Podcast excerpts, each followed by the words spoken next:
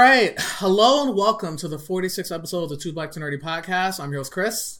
And I'm your host, Chris. And today um, we're discussing uh, Matt Reeves' The Batman. We have two fantastic guests with us today. Um, I guess, uh, yeah, we can, yeah, I guess we'll have them introduce themselves. So, um, first we have uh, Shelby. Um, Shelby's one of my friends. Invited her on because uh, she saw them. You saw the movie pretty early, like I did, right? The same day, like on the Tuesday, I think. Yeah, on the Tuesday, right before the Thursday, so it's pretty early. Yeah, you said you enjoyed it, so I definitely want to have you on. Um, usually, so this is an interesting question. So usually, for anyone new to the podcast, we ask them like, what was the first nerdy thing that they were ever into? So, do you have anything, Shelby, from childhood? Do you remember being like obsessed with?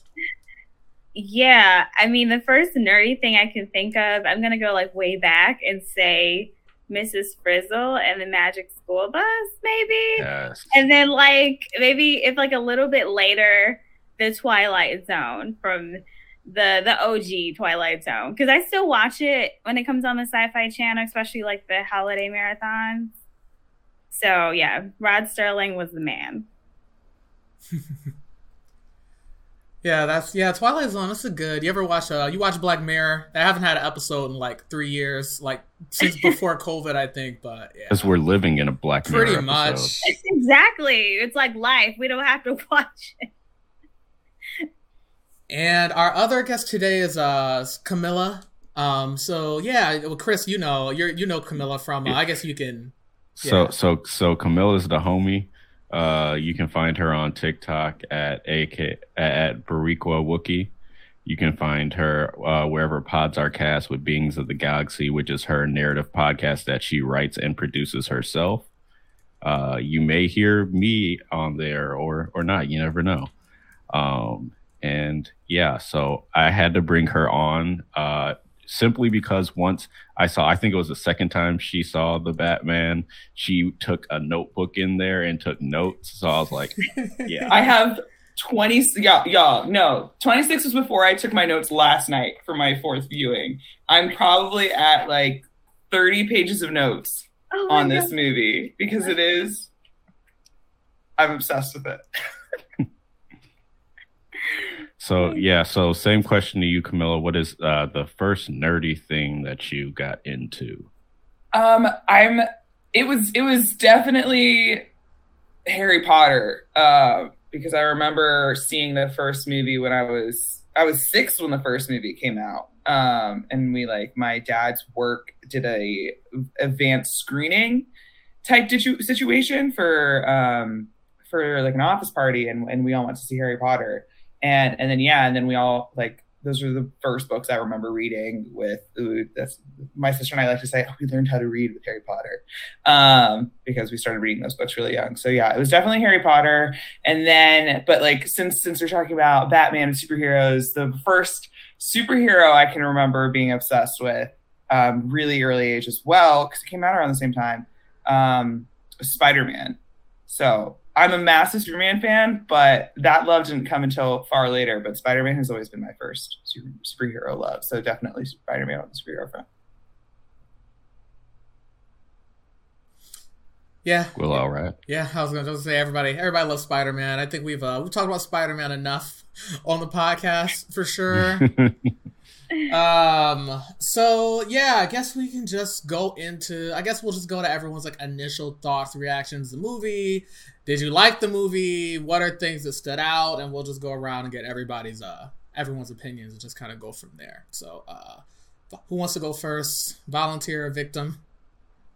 I'll, I'll go first. Why not? Okay. I'll jump right in there. Um, so I, I loved it, obviously. Um, just kind of first talking about it on like a surface level, I really enjoyed the cinematography and like how beautiful it was. And it's probably like the most visually appealing Batman I've, I've seen. Um, and the per the the performances were like amazing and everyone for me they brought it you know so like zoe and paul and colin and even uh, john turturro which was like a nice addition for me i'm a huge coen brothers fan so seeing him outside of their world is like a really nice touch so Um, and then of course, like I'm a recovering Twihard, so Team Jacob, and um, seeing Robert Pattinson in like another fan based heavy series was nice to see him kind of just carry it and like do it effortlessly, you know. So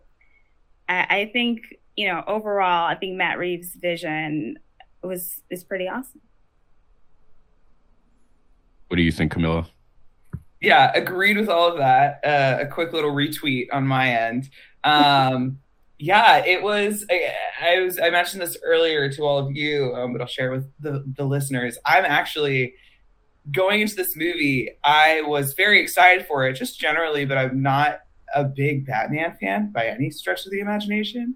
Um, but this movie completely changed that because, and I think the main reason why is because I never thought Batman as a character could make me so hopeful and so emotional um, because he's always struck me as like a very dark and brooding character and those are just not the kinds of characters that i connect with. Um, but this movie completely changed that because actually like yes it is very dark but there's but it still like has a beautiful arc that comes around to those themes of hope um, and the fact that we saw Batman saving people at the end. And I was like, why does that feel weird? Like, why does it feel weird to see a superhero saving people? And and that that fact in of itself was like, okay, yeah, this is this is something really, really special. I mean, Matt Reeves directed the crap out of this movie. The I just keep pulling back layers. Like every single thing in it feels so intentional and specific. Like there are so many reasons why he did what he did. Um, and the performances are amazing. Robert Pattinson's eyes deserve an Oscar. Um, Zoe Kravitz should be in everything all the time because I never want to stop not seeing her on the big screen. Um, yeah, it was Colin Colin Farrell was like I keep every time I watch it, I'm like I try to see him, yes. I just I can't. yes. Apparently Matt Reeves could though, because apparently he said we went through so many takes in terms of looking at different makeup and different prosthetics. And I was so worried that I wouldn't be able to find Colin, but I really feel like we got a good balance. And I'm like, I can't see it, but I'm glad you do. right. Yeah, same. That's amazing. Yeah. Um, so I'm I'm the the opposite of Camilla. I am a huge Batman fan. Um Bat Stan. My, Sorry. Yeah. Hey, hey. okay, yeah. Uh Batman fanboy for sure. Um my first probably first superhero I watched, favorite superhero. Pretty much every iteration there is something about it that I love. Um to the point that when I passed the bar, my brothers got uh Kevin Conroy to congratulate me via cameo. Uh, he did the so, voice for the Batman the animated shows, like '90s, early 2000s. If anybody didn't mm-hmm. know. Yeah. So uh, going into this movie, I was pretty excited, and I absolutely loved it. I'm like halfway through the film. I don't even know if it was halfway, and I'm just like, this is already giving the Dark Knight a run for its money in my heart. and um, I, I I just loved everybody's uh, take on each character from Pattinson being Bruce and Batman, Zoe Kravitz being Catwoman, uh, Paul Dano as being the Riddler, Jeffrey Wright as Lieutenant Gordon, Andy Serkis as Alfred, uh, Colin Farrell as the Penguin, Colin T- or uh, John Turturro as Carmine Falcone. It, it was just each each character hit and they took their own spin on the characters. And you can see like the different easter eggs from different comics or the animated show or earlier movies. And it's just like just all blended together. And one thing that i'll definitely touch on later but camilla already talked about is this i think this film does the best of showing batman as a hero to the people of gotham and not just a superhero it's a good point. Yeah, no, I mean, we, we can talk about the ending, but it was definitely going for like a, I want to say like a Moses vibe towards the end. But uh, yeah, I guess I'll um, Yeah, yeah. I'll get. I I guess picked up I'll, on that too. Like Yeah. going through the red, like part of the Red Sea. Fire in the the seas, Yeah, like, yeah, yeah. with the torch. And then yeah. the wide shot, like it was like a ha. They're like, oh wow. Yeah, definitely. I mean, I'd uh, I'd echo pretty much what everyone else said. Um, yeah, I mean, going into the movie, I was cautiously optimistic. I was like, all right, it's in its own universe. They're letting the director do his thing, so there shouldn't be a ton of like studio meddling or a ton of reshoots that make it disjointed. So, I mean, yeah, I really enjoyed it for the most part. You know, especially I knew it was a longer movie, so I'm like, oh, I hope it's not boring. But I enjoyed like the the mystery aspect and slowly like peeling back the layers of like what exactly was going on. Um, you really got to like you really got to get to know this Batman emotionally more than I think some of the others. Like I definitely I mean, I like him as a Batman definitely more than Bale. Um, for sure. You know, and then I I think Affleck was probably the better fighter, but I felt like this Batman was definitely like he definitely had a little bit more character to him, like for sure. Um, and yeah, I mean Zoe Kravitz was great, Jeffrey Wright was great. Um, I forget the name of the actors that played the Riddler, but I also thought that he did a good job. The Penguin was amazing. I think my favorite Mhm. scene in the movie was the uh, the chase scene. Chris, you remember we were in the theater, like drove the car through the fire, and then you see like the penguin in his car, the upside down shot, and everyone just starts Mhm. clapping. And I was like, okay, Yep. yeah, it's a good movie. That's when I knew I was like, yeah, it's, you know, it's a good movie. So, um, yeah, definitely, yeah, I definitely enjoyed a lot about it. I really liked. We get this later. Like, I enjoyed the take on the Riddler just because I feel like the Riddler is a very like goofy villain, and they were able, you know, they they definitely made him like a 4chan Reddit like like a new age, like almost like a The like Redditler. yeah, like almost like a new age, like I don't know what term you want to use, like a like an alt right type person or like an incel or whatever, like someone who's just like super online, like a part of a cult, you know what I'm saying? So I uh yeah, I definitely enjoyed that take for sure. I think Paul Paul Dano and Matt Reeves they both worked on the character, and I think Paul Dano said in an interview that they really wanted to kind of model it off of like the Zodiac killer in terms of just like how he kind of went about his stuff um, and bring it into this universe. Um, and, and so they kind of, you know, obviously made it their own. Uh, but I think that was where they were going, coming from. I think. and I definitely think it hit. Um, and also one thing just to talk about the Riddler outside of the movie, but also inside is the marketing around it. Like there has not been, for, for me personally, there's not been this good of marketing for something since the Last Jedi. It's just something when things hit with red. When marketing is red, superhero, sci-fi doesn't matter. It just hits. Um, but in terms of like marketing the fictional world in the actual world. I think the last superhero film to really do this was The Dark Knight with the Harvey Dent campaign. And so with the Riddler, you know, the Rata Alada website, they just yesterday early morning the website was finally complete and it just downloads a zip file of all the notes and things that they got from the Riddler's apartment. And you know there there are ciphers in there and hidden messages. So like this is is not just like yeah it's this movie but there are things to come. And that's just phenomenal to me Yeah, I like downloaded the zip drive of the photos at like 3 a.m. up and people were talking about it.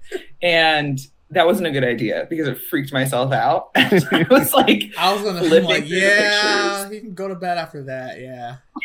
Yeah, no, I like had to the the like the pictures of the how the like rat cage works and then like going through his journals and at the end it kind of looks like there's like a face in the page. I was like, uh, nope, not good for my soul before bedtime. We are turning off this phone right now.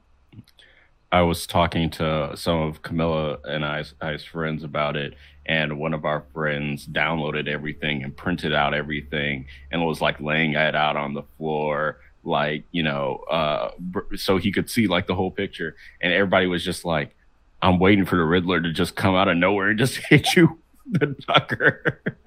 yeah, we were all on like a video call he did that, and somebody could ha- he had like a a Zoom background so you couldn't see behind, and it's like, yeah, what if like the Riddler just showed up and knocked me out? I was like, Mm-mm, I no, uh, goodbye, good night, everybody. I'm going to bed.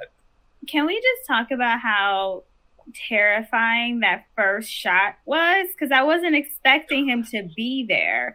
And I wasn't, I was like, there's no jump scares in this, right?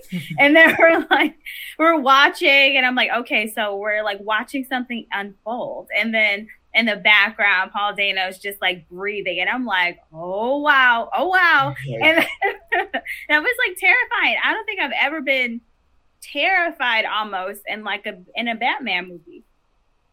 Yeah. And it's because you like when you first see that shot at the very beginning of like looking through the binoculars of this kid, you like you don't know whose point of view you're going through and you are automatically thinking, "Oh, it's going to be Batman." Because this feels like a Batman thing to do.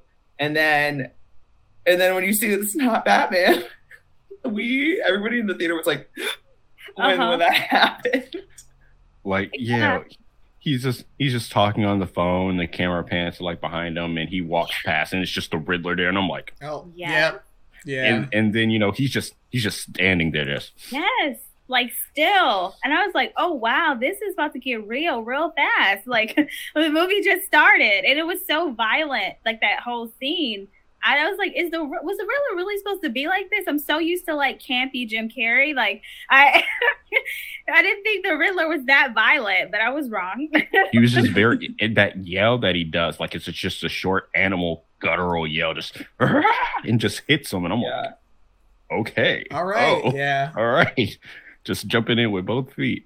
Uh, and bringing up the the Jim Carrey thing, the glasses that Jim Carrey wears before he goes Riddler are the same glasses that Paul Danos wears over the really? mask. I, I don't no know if idea. they're the exact same like pair, but they're modeled after. Really? Like you can see wow. they're like the clear plastic ones, rectangular. Yeah. That's that's that's cool. I really enjoyed how this movie used. Uh, we were talking about cinematography, like how the movie used like shadows. Where like you didn't know if Batman was going to be there or not. I thought. Uh, mm-hmm they really tried to like you know dig into like the fear element of Batman quite a bit, um, which I don't I don't think has been seen in as much in movies as uh until now. So I thought that was um thought that was super cool. I think so. This was probably my favorite Batman introduction uh, that showed one aspect of the character. I think the only other one would have been um, the in Batman versus Superman, Ben Affleck's like literally being like a bat, and then just like scurrying across the. I was like, other than that, I feel like the Dark with the the with Batman Begins, most of Batman's introduction is happening off screen as opposed to I have not seen Batman screen. Begins in years, so I could not tell. the Dark Knight I remember, The Dark Knight Rise I remember. Batman Begins, I don't I it's been so long since I've seen that movie. It's it's him fighting the th- uh, Falcone's thugs, and so most of them are disappearing whilst you're focusing on another thug, and then he's like, "Where are you?" Here, and then he oh. grabs him. And then, oh yeah, I, I vaguely I remember that actually. Right, it was the with the Sandman or something in that one. Oh, uh, Scarecrow. He had like Scarecrow. the yeah, yeah, he had the like the the um the dust or whatever. Yeah, he had to get the toxin. Yeah, and he had like what was like a what's the scarecrow mask made out of, Chris? It's like a it's like a potato sack type deal? Yeah. Yeah, that's what I thought. Um. All right. So, do we want to just we'll just go through each character, just give us our thoughts? So, I guess we'll talk about uh, yeah, we're already talking about Batman. So, Robert Pattinson as Batman. How do how do how do we think he did? A lot of okay. uh, lot of discourse going into this one. He's uh, do we feel like he's redeemed himself from Twilight? Uh, yes. Yeah. yes. This, but this movie wasn't the one that did it. No, it wasn't. Was no, it? he's it been in other stuff. I didn't mean to undersell like, him. I'm just saying. It's what he, like, oh, he can act, act. Yeah, I think that's what really, as a movie person, I really, I really, really enjoy good performances and he may not be in the greatest movies, but he does really good performances. And lately, his like choices for movies have been great. Like I don't know if you guys have seen The Devil all the time, but on Netflix, um, but that's really good. Um, so you know, really good performances. I think this was a pretty good performance by him. It was really restrained, and he typically is like kind of like all out there.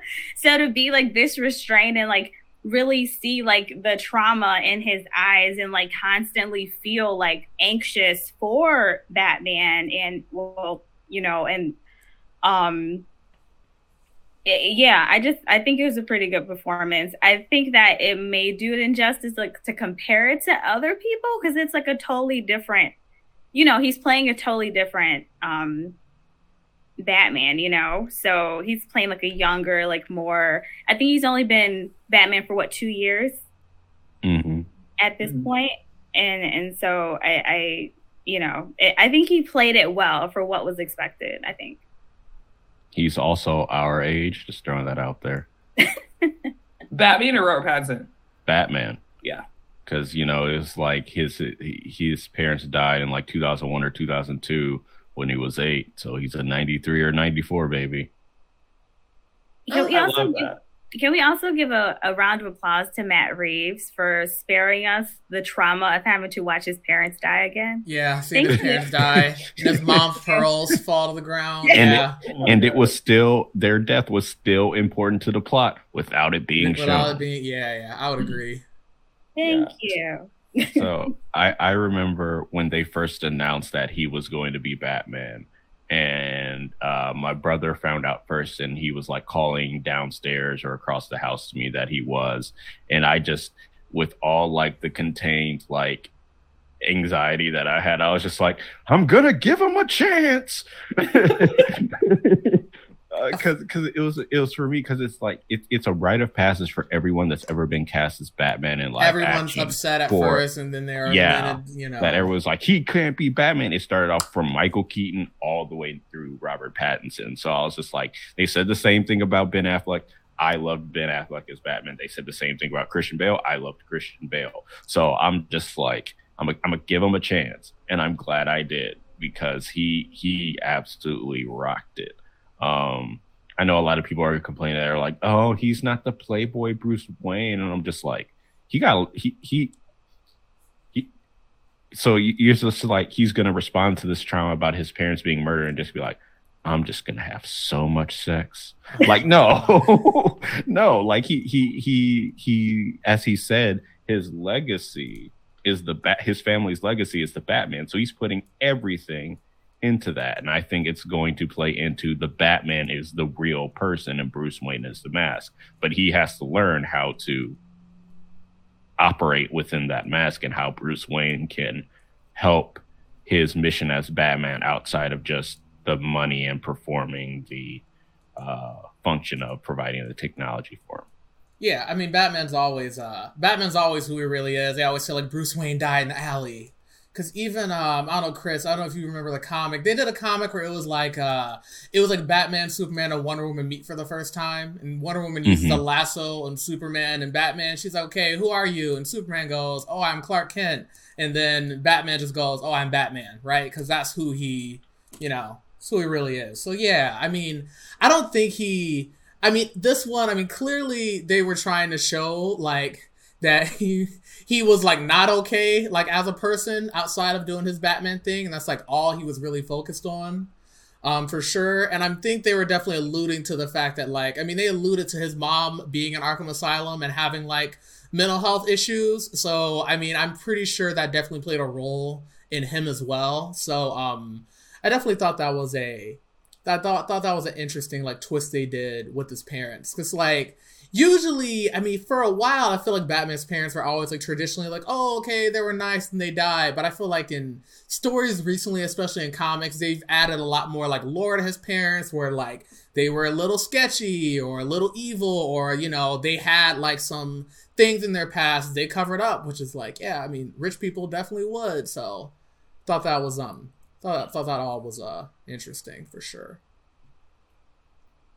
I really liked um, that Reeves mentioned that this isn't really an origin film for Batman per se. It's kind of like an origin film for Gotham, just in general. You know, kind of like what's lurking in the darkness, right? Because we all just assume, you know, it's bad. There's always that joke like Gotham's really just New York, um, and and so we kind of just get to kind of see that through, you know, Robert Pattinson's, you know, Batman. It's kind of like at this point, well, he didn't kill anybody. I think they're still trying to figure that out. At, at this point, him would just be like punched or be punched. Um, but um, in terms of you know how you survive in Gotham, but um, you know it was it was really refreshing to see um, his performance in that way. Yeah, I feel like we've got we got the least amount of Bruce Wayne in this movie than we did mm-hmm. in any Batman movies, and he is easily, by and far, easily my favorite Bruce Wayne.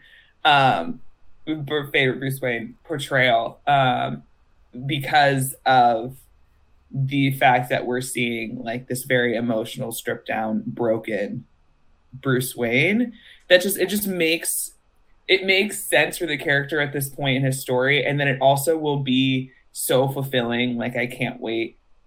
I can wait because I actually don't want to rush these movies because people are like, I know a lot of people are like, I need the sequels now, now, now, and it's like this movie is so good because it took like four years to make, and so it's like I'm glad we're getting the TV shows to kind of help temper the excitement for the next one. So hopefully, like we're not rushing into the sequel or however many. Um, but it, it the the way that we have Bruce Wayne in this movie has me super excited to see like what his character arc is going to look like as he's moving forward. And like you said, Chris, about how he's he's like, okay, now I have to figure out how to help. Like, how does Bruce Wayne still help to make sure Batman can still help? um and how the two of how like batman and bruce wayne can work together to make sure that they're helping gotham because um, I mean, I love it. It's that scene with Bella Real in the um, at the memorial and how she's like, "You've been doing nothing," and he's like, "I've been doing everything," is what he's thinking. Mm-hmm. But in the in the in the scene where they're watching uh, Thomas Wayne's speech, Thomas Wayne that says that giving back is our family's legacy, and that's another thing that just like the theme of themes of legacy and like what is your what is a legacy? Is a legacy. it's planting seeds in a garden you never get to see, which is, just, I mean, that's Thomas Wayne essentially. Mm-hmm. It's like he his seeds that he planted were Bruce Wayne and and Martha too. That's the other thing that I love that like addition of the lore about Martha, um, and like adding that adding that in and her being like an Arkham because then it, it, it like also is Bruce. A lot of this movie is like Bruce and Batman facing his past and seeing like oh, it's not the rosy colored past that I thought I I thought I, in one of my notes I was like Bruce is essentially coming down to the fact that like his family were white saviors and he's coming to the realization that like they weren't doing like that there there that there's a lot of um, um complicated things in this history and that it's not as super shiny as he thought it was going to be and then there's like a reconciliation of like oh my gosh i wasn't involved in any of that stuff but it's still affecting me. Where's my place in the story? How am i going to help? And like a lot of like work that he's going to have to do in terms of eh, looking at his family's legacy and how it affects him and how he's moving forward and operating and helping gotham and not repeating his father's mistakes. And I, re- I relate that to this is going to be kind of like unrelated but related um how i met your mother there's a episode where it's like the glass shattering episode. So like you see somebody in one way like you said rosy colored light and then the glass breaks and then you see them for who they really are. I feel like that is kind of what happened like you said with bruce wayne throughout the movie. It's just like he starts to see like maybe my parents weren't as innocent and rosy as i thought they were and maybe this is something that i have to like further you know look into and especially when it comes to him just learning more about himself and his legacy like you said and what he wants for his future. Um and can we just talk about this scene with him and Andy Serkis, like how beautiful that scene was? Like i was like on the verge of tears on that scene when he's like in the hospital. Mm-hmm. and it was just like oh my gosh like ah just it was it was so beautiful. Yeah. It's like batman is a detective in this movie, not just in like figuring out this crime, but eventually he has to learn how to be a detective in terms of uncovering his own like in, in family's history and finding the truth. That's what this movie is. It's all about unmasking the truth, and um, and he has to find out the truth. And when he goes to Falcone, he gets one truth, and then he gets the truth from um, from Alfred, and then and then it's like once you have the truth, what do you do about it, and how do you move forward? Yeah. So I and I'm I'm gonna I'm gonna search for this quote because I reread the Court of Owls storyline after I watched this movie for several reasons. Um, but there's a quote that Batman says about being a detective, and I and I gotta find it. Um, but one thing uh, about uncovering his past in is that he saw that that even good people will do bad things to protect the ones they love. And now you could say that Thomas Wayne should have known what Carmel, Carmine Falcone would have done. He certainly knew what he was capable of. But you got to see, like, okay, did, you know, Thomas Wayne just think like, oh, he'll just, you know, scare him and that'll be enough, or bribe him and that'll be enough? Or would it be something like he's just going to turn a blind eye and not really worry about it? I, I, and how does that fit into Bruce's moral code? You know, he's like, you didn't pull the trigger, but you loaded the gun. No guns. That's your thing. Great now, line there so uh jj uh freddy's roommate on tiktok he was saying that commissioner gordon since he was black should have been been able to say nigga once oh my god and he said that scene was where it should have been where it would have been you know like you like no guns nigga what do you mean we, we yeah. who is we yeah Oh man! got the, the biggest laugh of the night.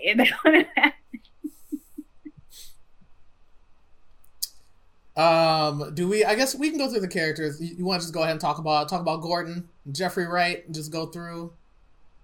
Yeah, I feel like people aren't talking about Jeffrey Wright enough. Can we talk He was him? a good Gordon. He, I knew he literally the first scene he was in. I'm like, oh yeah, that's Gordon. He's got like the the wrinkled coat and the glasses. It's like, yep, that's that's who he is. He mm-hmm. looked just like him for the most part. So does Matt Reeves, by the way. Matt Reeves, oh, with the mustache, like, yeah. like, yeah, but yeah, I mean, Jeffrey Wright's amazing. I mean, his just looking at his history of characters and who he's played from MLK to, you know, he always plays these like super, you know, intense characters and it's interesting because he's no he's not commissioner yet you know he's still you know, early in his career too. So to kind of see, you know, where his growth comes from, right? Throughout the different detective scenarios and his relationship with Batman over the years grows.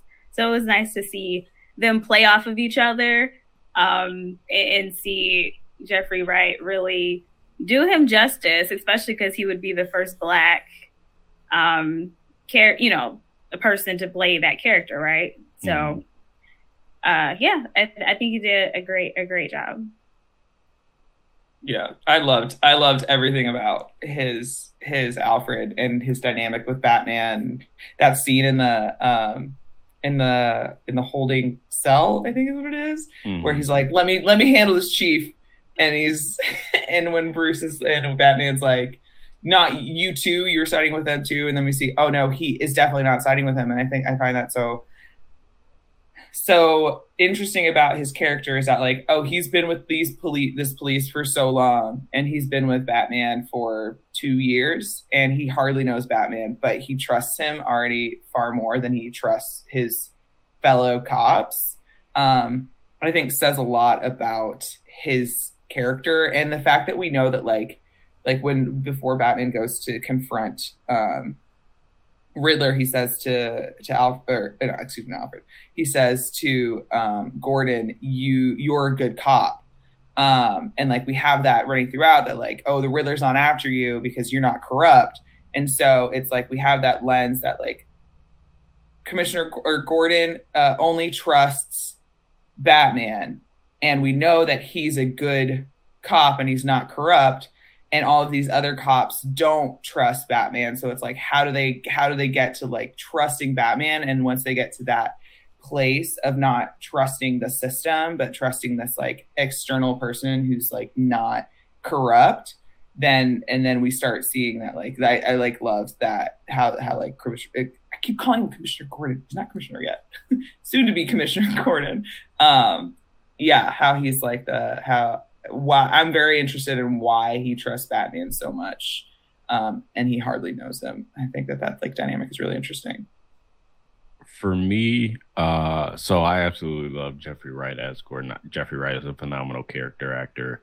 Um, and I think that of all the Gordon Batman relationships, this is the one that there's a scene uh, in in the Batman Hush storyline where Batman is on the verge of killing the Joker, like he is like seconds away from killing him. You know, he's choking him out, and Gordon is retired at this point, but Gordon shows up and he like shoots the tip off the ear of the cow, and he, he's just like, you know, he said, essentially, get off of him, or I will put you down myself because I will not let him turn you into a monster like him. And I feel like this is the only Gordon that could pull that. You know, all the other ones had like a, a working relationship, but this one is like a legitimate bond mm-hmm. between the two. Mm-hmm. Um, and also like just the way Jeffrey Wright delivers this, like several different lines throughout the film, like the thumb drive. Oh, this guy is hilarious. or you're just like, so we got to get you out of here, man.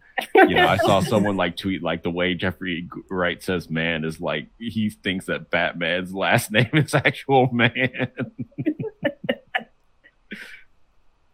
I love the scene when the two of them, when the scene with Penguin, when he's like, world's greatest detectives, and they like look at each other because they didn't pick up on the fact that that was bad Spanish, and they're mm. just like, the, and I love like when Gordon is is yelling like the the I I I'm like I I play piano and so and I play a couple instruments and so I like I always like think about things a lot of times in terms of music and just the music of that scene and the way that they're like talking back and forth in their performances and the way that they um, go at each other, just the way that it builds and then like breaks when they look at each other and realize, oh my gosh, wait, did we miss something? Just like continually throughout the film, I feel like these two, they're obviously insanely smart, but there are so many times where I'm like, you both are so just like dumb with your one single brain cell. Sometimes I'm like, when when they said when they said a, a, rat with wings, my first thought was like a bat. Yeah, me too. Yeah, that's what I thought. Yeah. Too.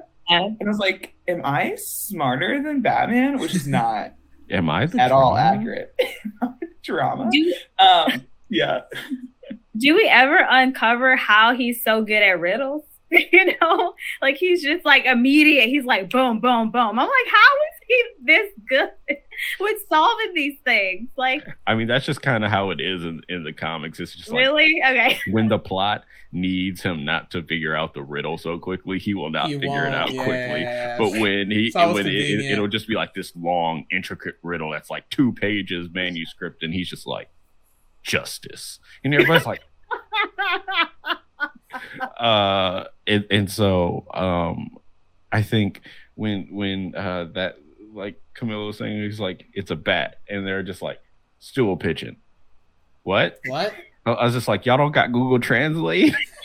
I I mean, it, it, was just like that was that, that was bothering. So I my my minor was Spanish in college. So like when it was like, I was just like, that's not right that that that's not right. No.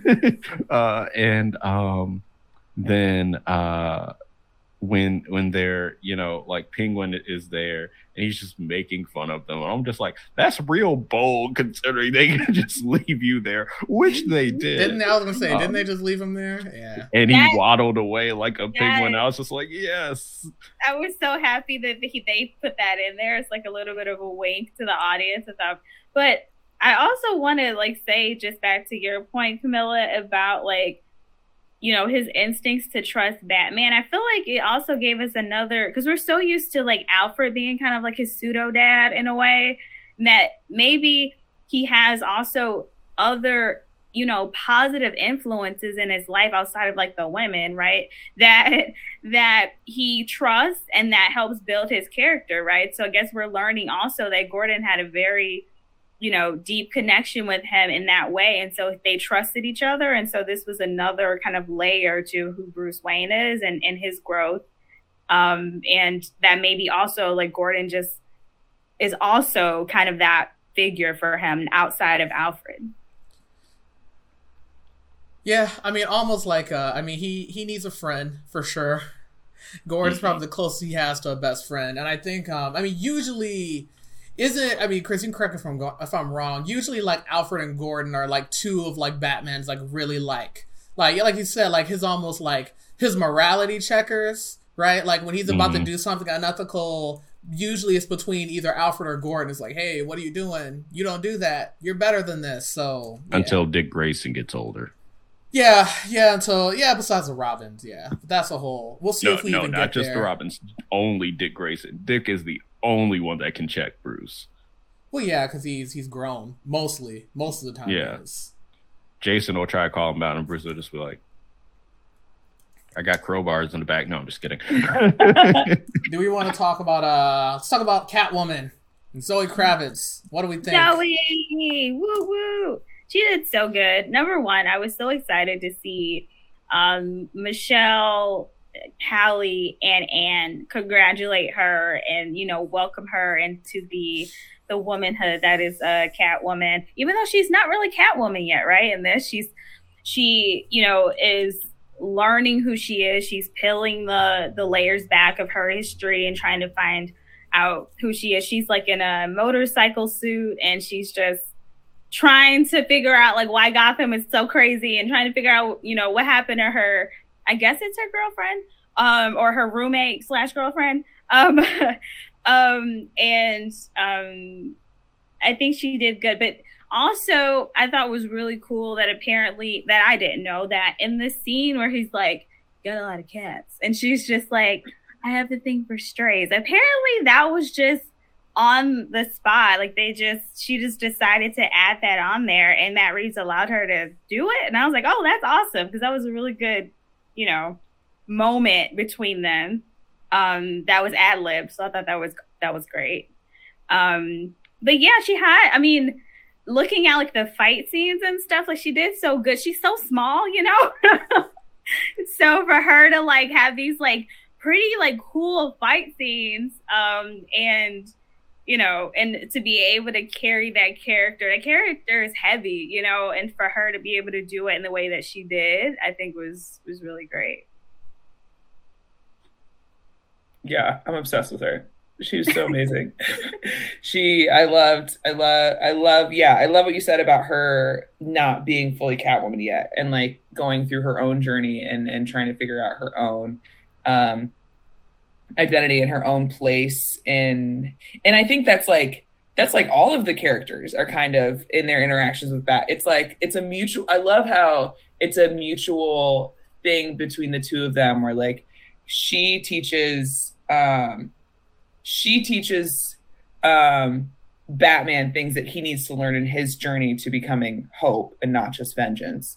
And then he teaches her things in her journey to finding like to not to uh, not lose herself as she comes to kill uh, as she wants to go kill Falcone. Um, and so yeah, there's like a really beautiful like mutual relationship between the two of them where they're on an equal playing field that you don't often see, which I mean ties back to something we're gonna talk about with like how this movie just is so resonating with a lot of uh, female audiences in a way that it hasn't yet. Um, and and yeah, and like Catwoman and Zoe Zoe Kravitz definitely I think contributed to that. Um, and she like has her own desires. She has her own wants. She's not afraid to like throw Bruce's goals out the window when she's like trying to find Annika in the 44 below. Um, and um, and yeah, and she's like her own full person with her own full arc and and and emotional arc which I absolutely love. Yeah, and her fight scenes are great. She literally looks like a cat. The one scene where she's like trying to get around him in the mayor's mansion. I was like, she literally looks. She's a cat. She's a literal Yes. cat in this scene. Mhm. Um, Morphed into a cat. she did. Like her eyes. I was like, I've seen cats do that to me. This is a cat, actually. Yeah, they made her a cat in mannerisms other than creepy things like l- licking herself um, or, or licking milk out the bowl with other cats. That very weird choices on previous male directors' parts. Um, I I also love her reactions to Batman just appearing out of nowhere. just like from the from the first one, he's like, "You're getting pretty good at that." Just like straight up kick, like it's just because every time Batman just appears out of nowhere, everybody's just like, "Oh my god!" And her's just like, "Jesus, man." She's fearless, clearly. Mhm. She can take care. She's got nine lives. Don't throw your life away. Don't worry, honey. I got nine of them. Um, yes, honey. I literally snapped when she said that. I was like, yes. Yes, you do, which means I can't wait to hopefully see you again. exactly.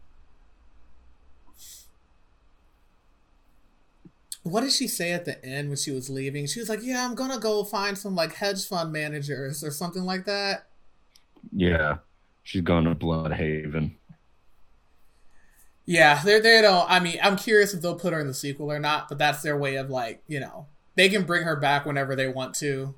Um, I did like, and uh, yeah, I did. Yeah, I liked, I liked Zoe Kravitz as Catwoman. I really liked, uh, I liked the scene. Yeah, when she was in the club and you know she's talking to Batman through the the thing, and you know they both have like they both have their own goals and their own like intentions, and they you know the banter back and forth. I thought was um I thought was really good. And you know, her confronting her dad too, because I mean, she was going to kill him. Like he was going to die if Batman hadn't shut the. uh Didn't he shut off the electricity in the building? Yeah, Yeah. you're like, you've suffered enough. I was just like, hmm. hmm. But the scene before she first goes in with the contact lens, where he's just like looking at the contact lens and he like puts his hand on, like lifts her face and then it like zooms in and he's like, looks good. Literally, I, the, the movie theater last night, I, I'm pretty sure there are people in there who haven't seen it based on some reactions. But that scene when he's like zooms in and then he looks good and looks back and the like sexual tension breaks, there were people in the theater that were like, what? Like, I feel like I feel like there were three instances in that movie where it would have been just like Batman Catwoman were just like, and now they bone, and it just didn't happen. then no, it didn't. You know how much of a connection you have to have with your your co-star to be able to have that and portray it to the audience and then have it not be, you know, forced, just be like organic. Like, you know, even in them doing photo shoots together and obviously interviews together, like I know they both got people, but uh that chemistry there is real. Oh, that's all I will say. It's all I will say. so real. The scene where this is my other favorite one is uh, no, they're all my favorite, but when he's fling her in the mayor's mansion, um, after the cop is like coming in and he like grabs her and takes her, and he's like holding her and has his like hand over his mouth, and it's just like slowly zooms into them, the two of them holding. And at first, it's just like it's like oh no, like she's like what what's going on? What's going on? Stop holding me! And then it slowly just gets like very romantic and very Yeah. beautiful. And I was like, I feel this in my soul. She was like, Oh "No, God. wait, no, wait, no. Oh, I like this. This is great." yeah, yeah. yeah, exactly, exactly. There was just like you could tell that there was like a that they were both like on adrenaline and they were both like, "Oh no, we have to hide." "Oh no, wait. He's holding me. I'm holding her. What's going on?" And then slowly they're both "Ugh, we don't have to go into that in depth. They're both like, oh my. yeah. literally, literally. It's so I'm just like this movie was so romantic and so beautiful, and I'm such a romance like Yeah. nerd. yes. Sigh.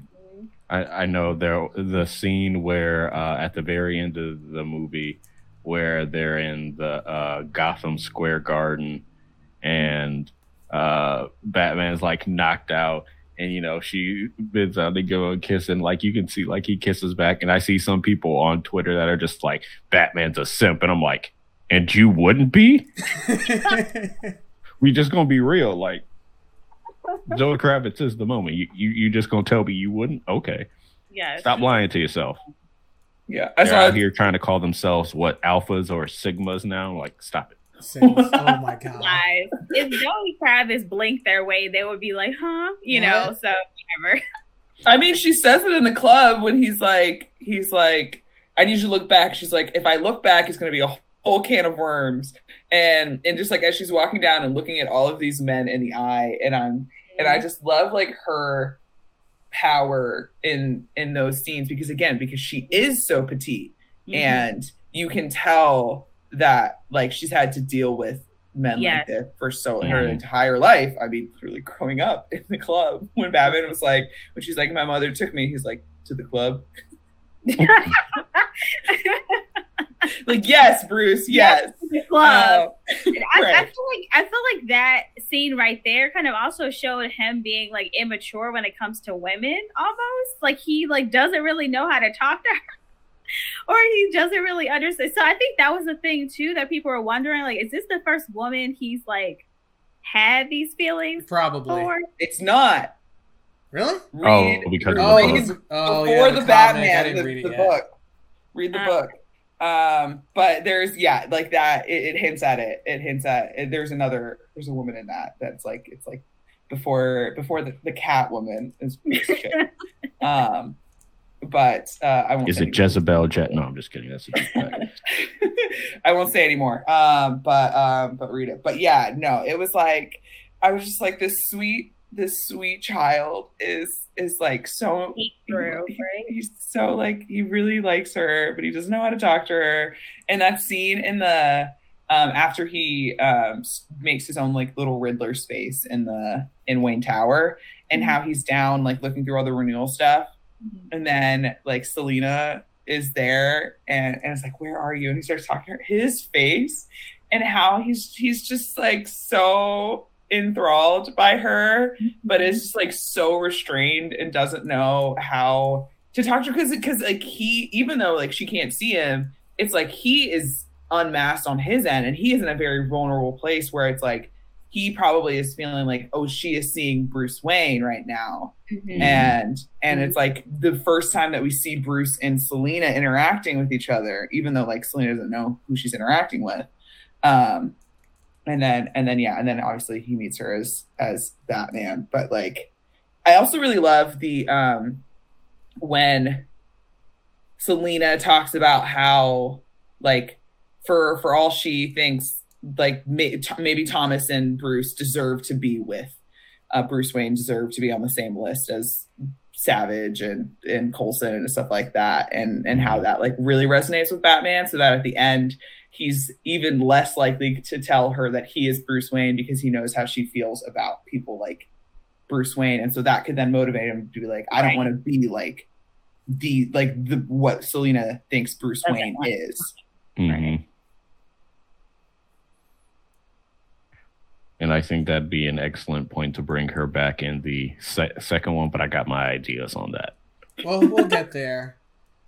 All right, uh, let's uh, we we've touched on a little bit. Let's talk about. We'll, we'll just talk about all the villains, so we can talk about Riddler, uh, Falcone, and then um the Penguin as well. So, what are our thoughts? Uh, what are I mean, we we've mentioned some of it with the Riddler already, but what are our main thoughts about like the villains in this movie? Is there anyone better than Heath Ledger in The Dark Knight? You know, everyone has that debate every time a Batman movie comes out. So, uh, yeah. I well, Paul Dano just has a special place in my heart. I love him ever since um, Little Miss Sunshine and Prisoners, and he's just such an underrated talent, and I just love him. And he really puts his all into all of these characters. He's very much a character actor, um, and so the fact that he felt the need to wrap himself in cling wrap while playing this role is insane to think about but that just shows like how much he cared to really bring this character to life and I think he did a really good job in also being sure not to replicate what you think a Joker would be. Like he was very much on that line of like Joker and and and Riddler in terms of how he was acting. The I mean, geez, this the scene where he's like singing Ave Maria while you know it's so it's insane, but it's it's I hate to say it's beautiful because it was a very bad scene, but but it was like, oh my gosh, like he's really going for it in this moment. And and you can tell almost Robert's like, wow, he's really going for it. You almost can see that. You know what I mean? I feel like they did that in probably like one take, maybe, maybe two. Um, but the Riddler was definitely a breath of fresh air to see something different because I was excited when they announced that he was going to play him. I know people were like not excited about his outfit. Um, they didn't like, you know, the mask or anything like that. I was I was fine with that. I thought it was it was it was fine, but um, I think he did a, a really good job, and I, I think that he understood the character really really well especially like the psyche of the the character. He really wanted to bring that out. Um and i i don't know. I feel like it, sometimes you kind of felt that's why i guess this movie's so good because you feel things that you feel like you're not supposed to feel but I, at times i felt bad for him you know? You know you know it's just all over the place but maybe that's just paul dano and me being you know partial to him but um, but i think he did a good job though I mean, I totally get that that feeling of like feeling bad for him because it's it's like he did it's not his fault that his circumstances were what they were. It's not his fault mm-hmm. that he was an orphan. It's not his fault that the orphanage was horrible and didn't take care of him the way that he needed to. It's like it's not your fault. It, you were responsible for your choices as a result of your circumstances. So, and and something else that I like, I loved, like I loved his performance, and I think if we're comparing him to Heath Ledger's Joker, Heath Ledger's Joker did not terrify me the way that Paul Dano's Riddler did, because like you look at Paul Dano and you look, or you look at the Riddler and you look at the hat the end when he's like, "I got my followers. You guys are gonna do this." I the first time I watched it, I I quite literally clutched my chest, um, and was just like, like on terrified the end when you see that shot of those those um his copycats and his like followers in the garden with those rifles at like that was terrifying and it's like terrifying because you're like this this is real like there's definitely someone out there who is like the riddler you yeah. know and and would get followers like that. So it's like that this movie then terrified me in a way that like none of the other batman movies did and probably won't ever because of like how real this movie is. And then and yeah and it's like the fact that some of the things he was saying like you you just you you were you kind of cringe because you're like I it, it makes like it makes sense some of the things he's saying it's like you're not wrong. Mm-hmm. you're not wrong dude. And and it's when like these villains are not wrong and are and are right but it's like turns into okay what are you doing about it? Um, as you're unmasking and murdering people and going into like murder everyone in this arena because you believe that you are a that you are like I was thinking as I was watching it like you Riddler you're recognizing that there's corruption but what gives you the right to determine how to dole out justice you know what i mean and i think that like that's something batman is rec- wrestling with as well like what gives you the right mm-hmm. to dole out the justice that you're just you're doling out in the way that you're doing it. I saw. And then, sorry, sorry. Oh my god, oh my god, sorry. Go ahead. You can go. No, okay, I, will go real quick. No, I saw a meme that was like, I was kind of with the Riddler until he flooded the city. Because like yeah at the beginning he's like he's going after like legitimately like really like terrible people. So it's like okay. And then he floods the city and you're like yeah okay. All right this is this is whack. You can't do that. What are you doing? So yeah, I thought that was um yeah, I thought that was interesting. Sorry, what were you gonna say, Shelby? I was I'm sorry, what I was gonna say was um that um in Paul Dano's defense, just because if you play the character you have to know that they're right, is what doesn't give me the right to do this because no one else is doing it, right? Gotham is a crap hole right now. There's so much going on, and I'm the only one that could save it. So, what gives me the right? What what doesn't give me the right? Mm-hmm. And, and also, who are you? And mm-hmm. you know, like that's basically like what he's looking at him at, like you know. That's so good. Oh my gosh, yeah, that is. Uh, uh now I want to watch it again with that perspective. So, so I'm very glad that y'all brought up Ave Maria because I have a lot of thoughts on that, given the history of the song and, and what it means. So, uh, Ave Maria is is Latin, but it, it's a song that reveres the the Virgin Mary, and so um, when the Riddler is singing it, musically they they changed it and i had i had to look it up because it sounded different it sounded more eerie. And so what i found was like the theme of it uses the first six note pattern of schubert who wrote ave maria. It uses that melody but instead of rising to the major third on the fourth note of the phrase it only rises to the minor third.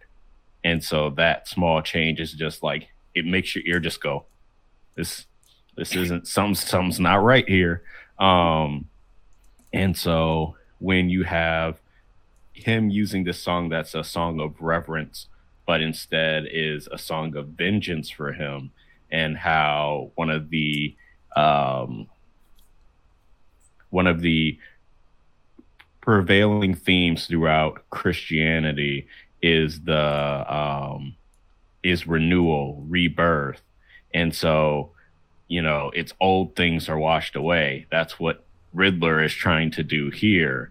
And so when he, you know, floods Gotham and he's trying to make everyone, he's washing away the sins of Gotham.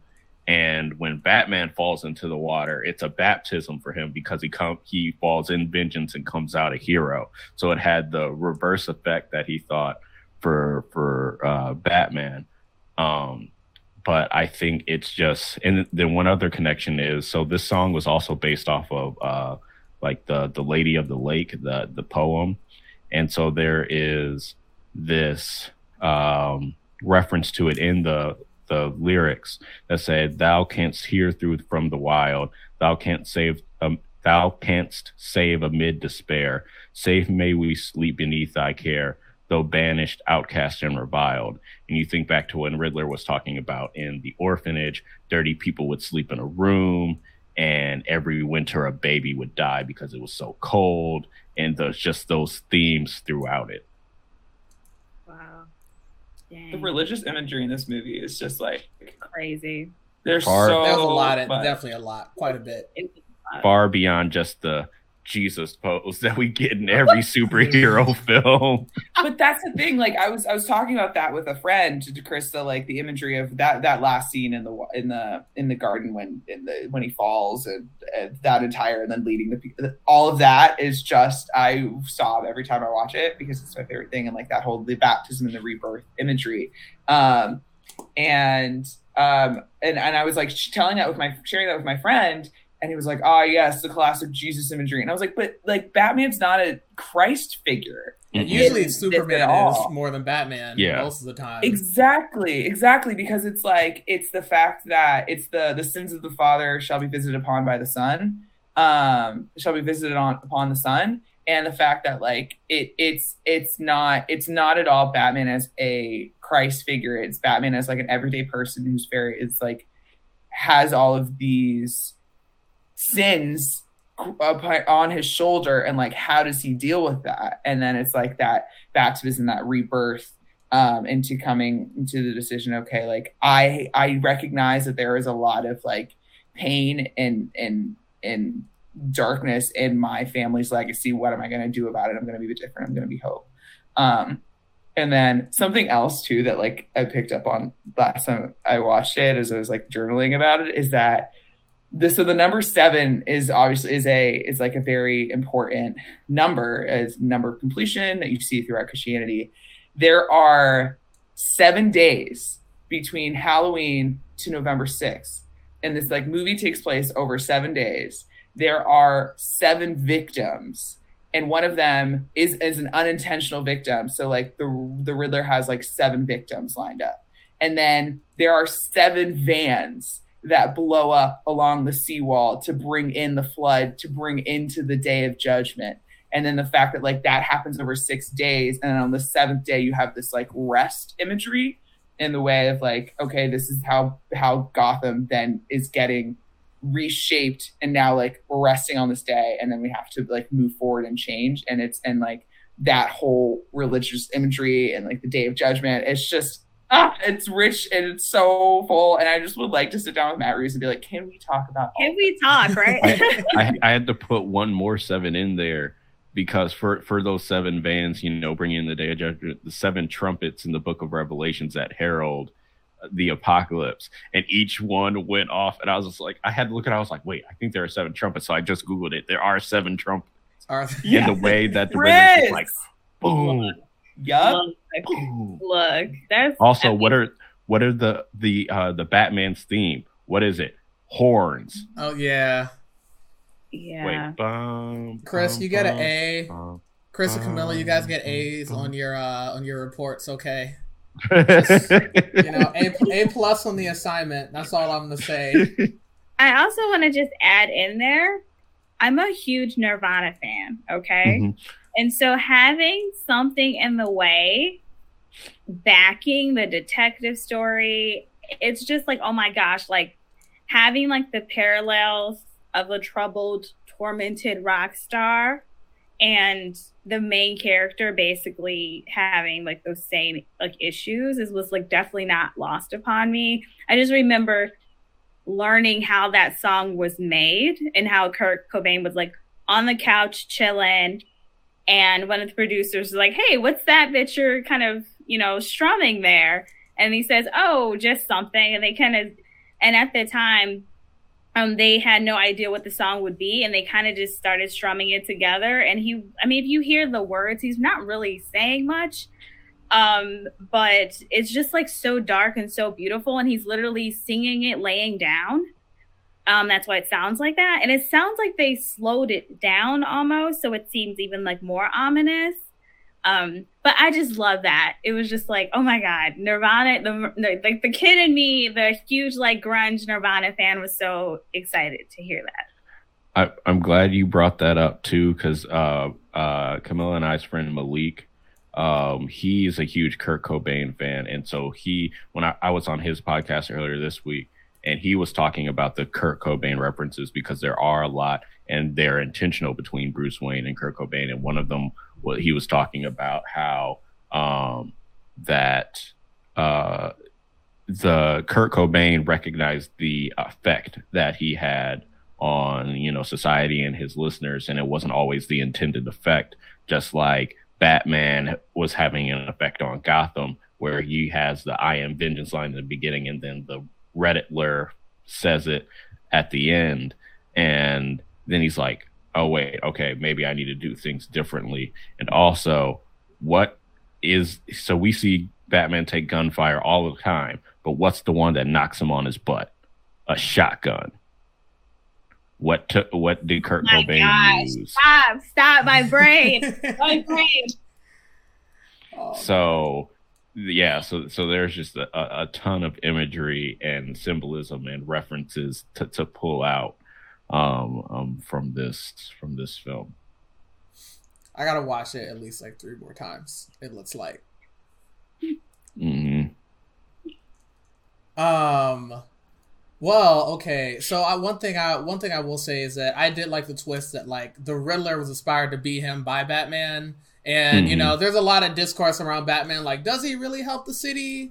Because like there are certain like Batman villains that were like kind of always there or like would have been there regardless. But there's a lot of like problems the city has. A lot of villains that end, that end up showing up because they're inspired by Batman or they want to challenge Batman and whatnot. And I did like, you know, how that turned his motivation at the end that like he has to change and like, you know, and go be with the people because, you know, yeah, being vengeance is not enough to solve the problems that the city has. And I feel like that's a debate that people have had about the character for a long time.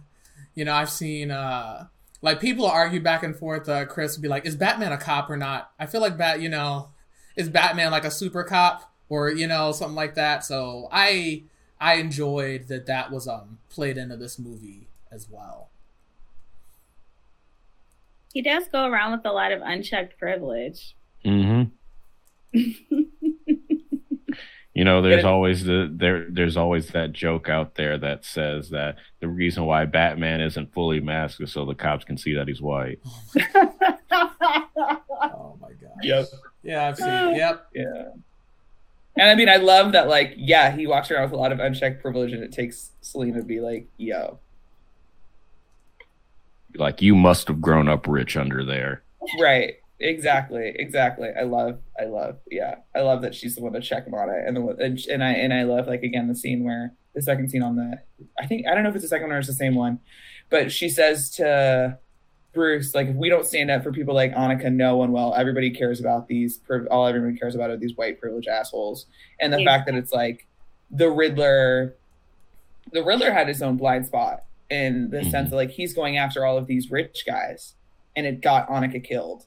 And Annika was definitely not on the Riddler's list Mhm. of people, but it's like the fact that yeah, the Riddler had his own blind spot, and the fact that no, nobody is going to talk about um Annika Annika's death or any of the other casualties, and like and like that also is a wake up call to Bruce to be like, oh, there are people, there are people who like really need help beyond just like these like main high profile cases that get put on the news um and like yeah again the riddler like you get it you get why he's coming after these big big guys because they are horrible people Are we going to talk about the final scene?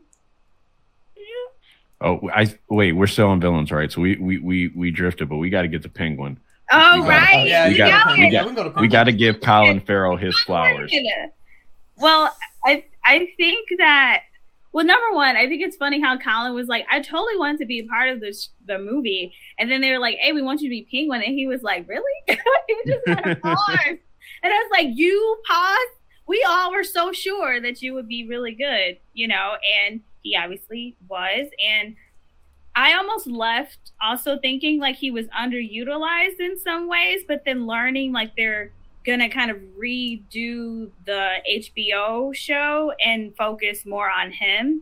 I think that that's awesome, you know, to be able to expand more on that. And I love how Colin decided to um, really take the gangster route, and he's more of kind of just like those like, you know, classic New, I say New York, uh, gangster type of, you know, uh, person, and like he had the voice that was like I don't know where these voices come from from these men. I mean, he's from like Dublin, Ireland. I don't know where this voice came from, but it's amazing. And um, I, I, I, of course, we just talked about it, but I love that we got like a little like winky walk, uh, penguin walk, and uh, it, it, it's. I'm, I like the reimagining of it because I feel like if we got the Dan, Danny DeVito now, it would be like, ooh, you know. Mhm. so I'm glad that we got the reimagining of it, and I'm glad that we also see Penguin in the very beginning. Right, he's very much he wants to control Gotham. He wants like this power. It's almost like he has a sense of it. He he, but there's other people that are like calling the shots, almost, especially at the very end. Um, um. I've only seen it once. I want to see it again so I can get this right. But I'm sure Camilla, you may know what I'm talking about. But like when he's like you know, under the light, and then I think it was wasn't Penguin under the light. somebody was under the light, okay, and it was just it was just amazing, like that whole scene and the way like Colin acted in that scene. You know, it just it was it was very chaotic, but he he did a, a great job, and I'm just so we're gonna talk about my other beloved Irish actor later, but this Irish actor um, did a very a very good job. But it's very American story.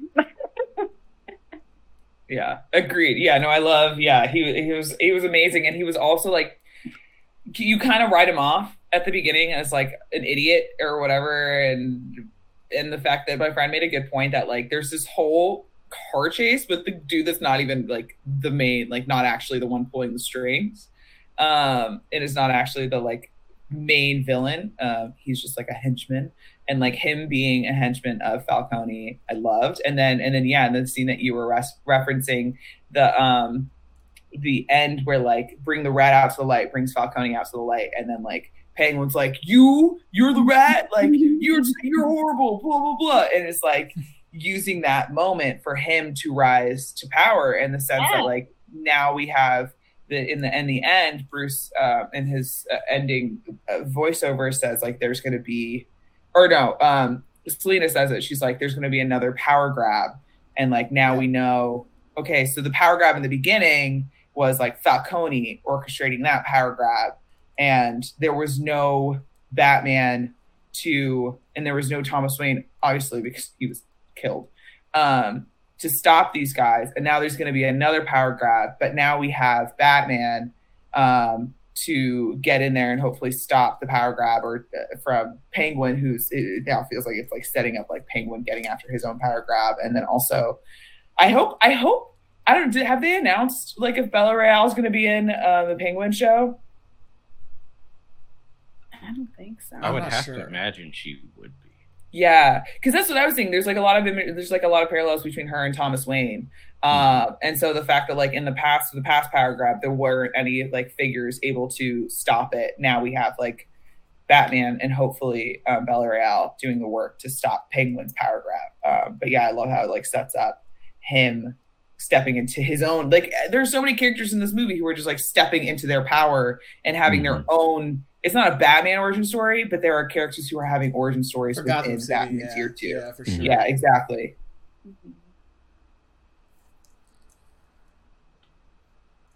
Okay, uh, so do we want to? I, I, have one thing, but we that that'll tie on the ending for sure. So, uh, all right, Shelby, you wanna you wanna go ahead? Sure. Um, it's just because I love Barry uh, Keoghan. He says it's either Keoghan or Keowen. I'm just gonna say Keoghan. Um, but I love him with all my heart, and I'm so excited that he was able to play this very small role. Um, apparently, there's another scene that Matt mm-hmm. said he's gonna release that we'll see, and I'll be waiting with bated breath to see that. Um, but Bear is just amazing. I, I it was his brother ruined it for mostly like everybody when he liked a comment about him playing Joker, but um, and then people were very um, skeptical. We did obviously because of Heath Ledger, um, but we knew it would be at the very end. And I'm glad that Matt um, Reeves decided to keep it in the movie because otherwise, he said when it ended, it just kind of ended with like Catwoman and Batman kind of just going on their separate ways, and it kind of felt like there wasn't like high stakes. It was just kind of like, oh, the movie ended. But then, like, to see that scene where you know he's talking the riddler's talking to like this i think he's he's unnamed prison um in, in the credits unnamed prison um person or whatever um that then matt says yes that's the joker but it's hearing his voice hearing what he says about you know people not believing you they think you're a clown that type of thing you know it's all it's also like in his in his mind he's like kind of rising up to become what we would later know as the joker. And it also gives us you know like oh wow like gotham is getting worse and we thought that we had gotten this really bad person. And then you know it's kind of like back at arkham and then it's just like riddler and the guy next to him. It's like you know is the is the joker. And um, I think Barry did a really good job with the voice, and we only got to see very small, like side, really, of his face. But um, just to hear what Matt had to say about how he wanted this Joker to be like based on, because the Joker is based on like a silent film or something like that. The Man Who uh, Laughs. Uh, the Man Who Laughs, right? Um, and so he wanted him to play kind of something like that, where it's almost like psychologically. Um, he thinks that that something got played it's like it, something got a joke got played on him because he was born with this condition that he's smiling but he can't help it and people actually see it as like an evil thing and they see it as something that's very off-putting and so he thinks that he's a joke to everybody so then he's like i'm gonna play a joke on you you know type of thing Um, so he said that is where that joke, where his Joker is coming from. So it's not, you know, the uncontrollable laughter that Joaquin Phoenix had. It's not the, you know, the in the Dark Knight we got like, oh, you want to know how I got these scars and it changes every story. It wasn't that. It was just basically off the diet, like psychological condition. Um, but I think that Barry did a good job, and I can't wait to see what the dis- deleted scene is. Um, I've heard some rumblings about what it's supposed to be, but I'm I'm just super excited. I'm a little bummed that he says that he, Joker may not come back, and I get it. You know, you want to expand, but I just love Barry so much that I just want everything great for him, and I just, I just want him to come back. Yeah, he's uh he's in Marvel movies too. He'll be okay. Cause I'm sure you saw Everyone's- Eternals, right? Everyone's Of favorite course, cult leader in the. Eternals. He'll be he'll be fine. Yeah, I mean, you know, Bakari. Sorry, I, oh, I was gonna say. You're killing me! You're killing me! Well, one thing I was going to say is that uh, I initially was not super, super excited because I'm kind of over the Joker in movies just because, like, Batman has, like, pretty much some of the best villains, like, ever. And there's a lot of them that have been put to film. So, I, you know, they're doing another Joker and that's fine. But I just hope they. They make sure to include other villains in future movies. And there's definitely, like, things I could see them doing for sure. But I want to see, uh, I want to see some other people show up. But if they're doing if they're doing a Penguin spinoff show, I think that is also a great way to include other characters that either wouldn't be in a movie period or you wouldn't want to have a whole movie dedicated to them uh, for sure. Speaking of other villains, in terms of sequel hopes, uh, what other villains would you want to see in the Batman 2 or what I want them to call it, the Caped Crusader? I heard a lot about like Mad Hatter, like that that would be cool. Um, and I would also because we've gotten so far with technology, and I mean I'm a '90s kid, so like the you know the Batman Forever, Batman Returns, Batman and Robin, those are my Batmans, right? So I would like to see some of those, maybe like Mister Freeze, but like with our current technology. Let's kick some ice. You know the thing is that that Arnold portrayal I feel like really actually hurt Mr. Freeze's like street cred because like his portrayal like they they in like the animated show they made him like he's like a super tragic character and it's very Mhm. like he's actually a really good villain but that portrayal with Arnold is like stuck in people's brains and people are like Mr. Freeze no way uh Chris I think they should do the uh Court of Owls if you guys, for those of you don't know, Court of Owls is pretty much um like a secret cult of rich people that are just in co- that have been in control of Gotham pretty much forever. And were were Batman's parents a part of the court, or did they like rebel against it or Mm-mm. something like that? No, so his parents were pretty much un- uninvolved with the court. His uh, great great grandfather knew of them and tried to, to to fight against them, and they ended up having him killed. Yeah. So, yeah, I like to see the court. Uh, Clayface is also another one that I think would be interesting. I don't know if it'll fit. I don't. I don't know if they're. I don't know if in this like universe are they are they going to have characters that have powers or not. That's one thing that's interesting. Are they going to keep everybody like non-powered, right? Because he's got he's got people like Poison Ivy and stuff like that that like have abilities, and I'm curious. I'm curious if they will have any of those characters like in this universe or not. They should, because we honestly haven't had a Batman character with powers since the 90s movies. So they need to expand into that as well, because that is a part of of Batman. Um, I I want them to do Hush. You already laid the groundwork. yeah, they for did it. lay the groundwork for that. Yeah.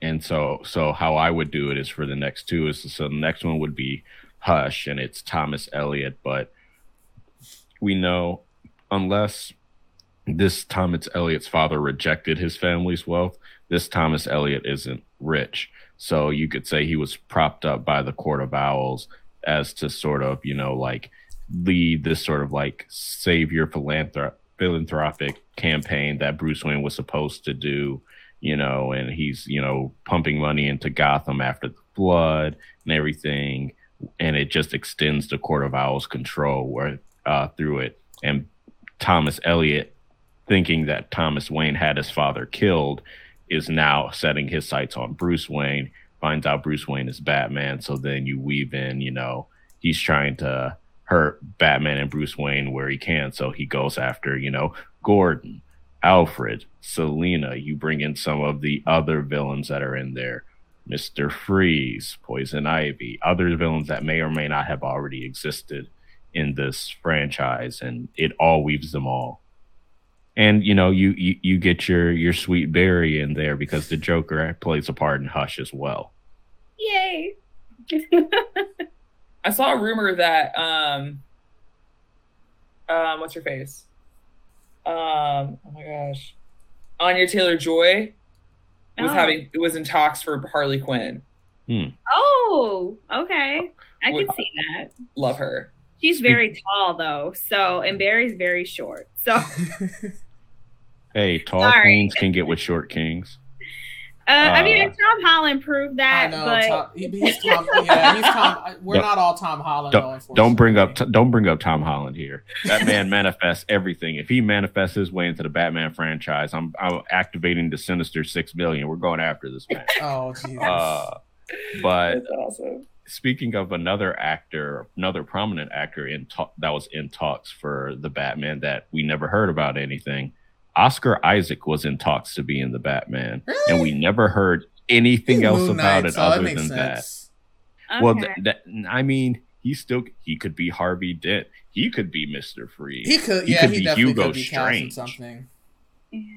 Would they allow him to do? Would Marvel allow him to do that? They're letting Andy Serkis do it. That's Yeah. true. A lot of like- diff- and Jeffrey Wright because he was the Watcher in What If, and you know he's Commissioner Gordon. So you know, uh, it seems like you know Marvel and DC actors are just just Yeah. completing the bag now. And Barry Well- is in both, so you know. Yay! and then James Gunn, uh, you know, is doing Guardians of the Galaxy three, and he did Peacemaker and the Suicide Squad. Marvel actually let them film on their set for Guardians of the Galaxy three for like part of that final episode of Peacemaker. Oh So, yeah, yeah. Did you see? it Did you ever watch like- Peacemaker, Chris? Yeah, I finished it. Oh, you didn't finish. it. Um, It's a good show. so M- Marvel and DC execs are just like you know shaking hands. It's the fans that hate each Let's other. get the bag yeah, together. they're just trying to make Right. money. Yeah. They're like, you see those those nerds fighting over there? We're gonna get their money. You you in on this? Yeah, man. Those nerds. Yeah. I think, uh, and this is one. This is one more thing, and then I'm done. Uh, one storyline I think they could do is, uh, Chris. You remember the War of Jokes and Riddles? Mm hmm So there's a storyline pretty much where like the Joker and the Riddler start beefing, and they both and they and both of them they start getting a bunch of other like super villains on their payroll to like fight each other. And it gets so bad, and like the violence in the city gets so bad that like Bruce Wayne can't deal with them all as Batman. So he ends up doesn't he like as Bruce Wayne doesn't he like sit him down, like Mhm. isn't doesn't he, like sit him down for dinner like a negotiation? oh man, so I mean, yeah, there's definitely quite a bit, quite a few things they could do for sure. Hmm. Um, And, And one thing, oh sorry, no, no, no. Go ahead. I was gonna say one more thing about Os- Oscar Isaac. If you have not seen Scenes from a Marriage, please do. It's very good. I've I've heard so Oh, much about that. Um, so so Chris, you know Nicole, who's on the No Way Home uh, podcast. Yeah. She she is uh, the CEO of Oscar Nation, and Yeah, she so definitely I have learned so much about Oscar Isaac in this past, I don't know, doesn't, 13, 14 months of doesn't she? knowing her. She cosplays uh Poe from Star Wars like all the time, right? Poe, Yeah. Moon Knight. Uh, she's reenacted like some thing, other things that Oscar Isaac has done because she's a, she's an actress. So, yeah, tr- tr- I, I, I've I've heard lots, lots about it. Um, but w- one one last thing to sort of end off on is uh, things that both uh, Camilla and Shelby ha- have uh, latched on and talked to uh, is the female engagement with this movie and how that this that has been a lot more prominent than other um Batman movies and even just a lot of Super movies, uh superhero movies argue, in yeah. general. Yeah. So I'm going to mute my mic and and let Camilla and Shelby have the floor and I'm not going to say nothing. Oh, this movie's so sexy. Oh my gosh.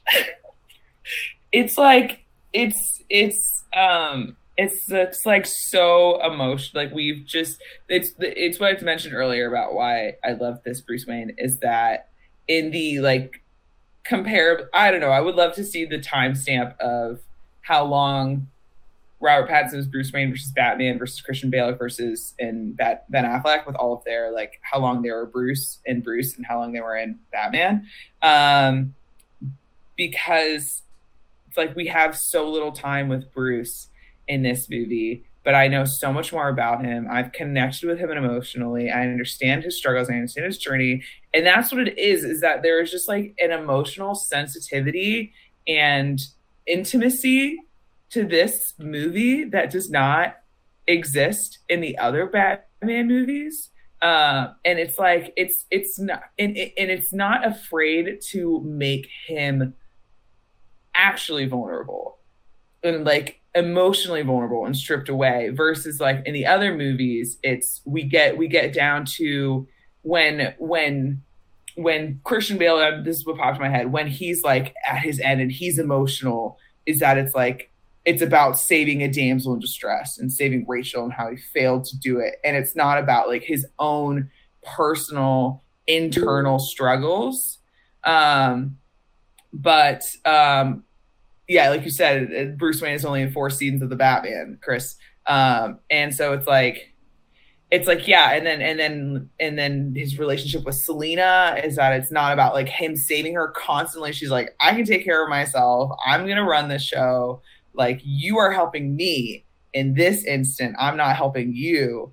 Um and so yeah it's just it's the it's it's that we're looking at a bruce wayne who is vulnerable for himself and isn't like vulnerable because he's trying to save save this like damsel in distress. And also he's just like the fight scenes are not like it's not like he's just punching like there's there's there are things it's not just about him like showcasing his masculinity and i think that's like the headline it's not about him being like oh i'm a big tough guy superhero i'm gonna beat all these bad guys like that's not it at all and i love it I agree. I agree. I retweet everything you said too. And um, I think that we got an equal part, uh, equal partnership, which is very important for the Catwoman and and the Batman. And I think that it's important to not focus on the physicality. I know I was. I was watching it and I was like, are we gonna get any like shirtless scenes? And then I was like, wait, let me not think about that, right? We're not supposed to think about that. And we got two scenes. One scene he was putting a shirt on, and the second scene was like, you know, another, it wasn't like a full on glamour shot, right? And we didn't get, you know, we got her he was peering through her window and so we saw her putting like i think her um her, her suit on right? So there wasn't like a lot of like overtly sexy type type of shots so i appreciated that. It was like really focused on the detective story. She wasn't sexualized in the way that sometimes catwoman has been in the way and it's just mainly about you know what she wants to do for her friend and her goal and what she will do and what she won't allow him to do to stop her from getting to her goal and accomplishing it. Um, she doesn't take she doesn't ask him for permission to do anything. She's just gonna do it. Even when he's like okay we're doing this she's like fine but then she's still gonna do what she wants to do at the end of the day.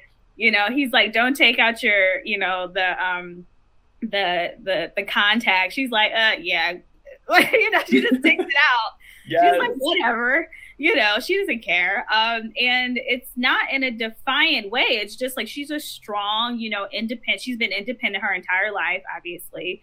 Um and she's not going to take any mess from him. And it's it's appreciated to see like that a, a woman be portrayed in that way. And she doesn't need him to save her even though he feels like he does, I feel like in some instances, when like you said, like in the, in the scene where he's just like, "Where are you?"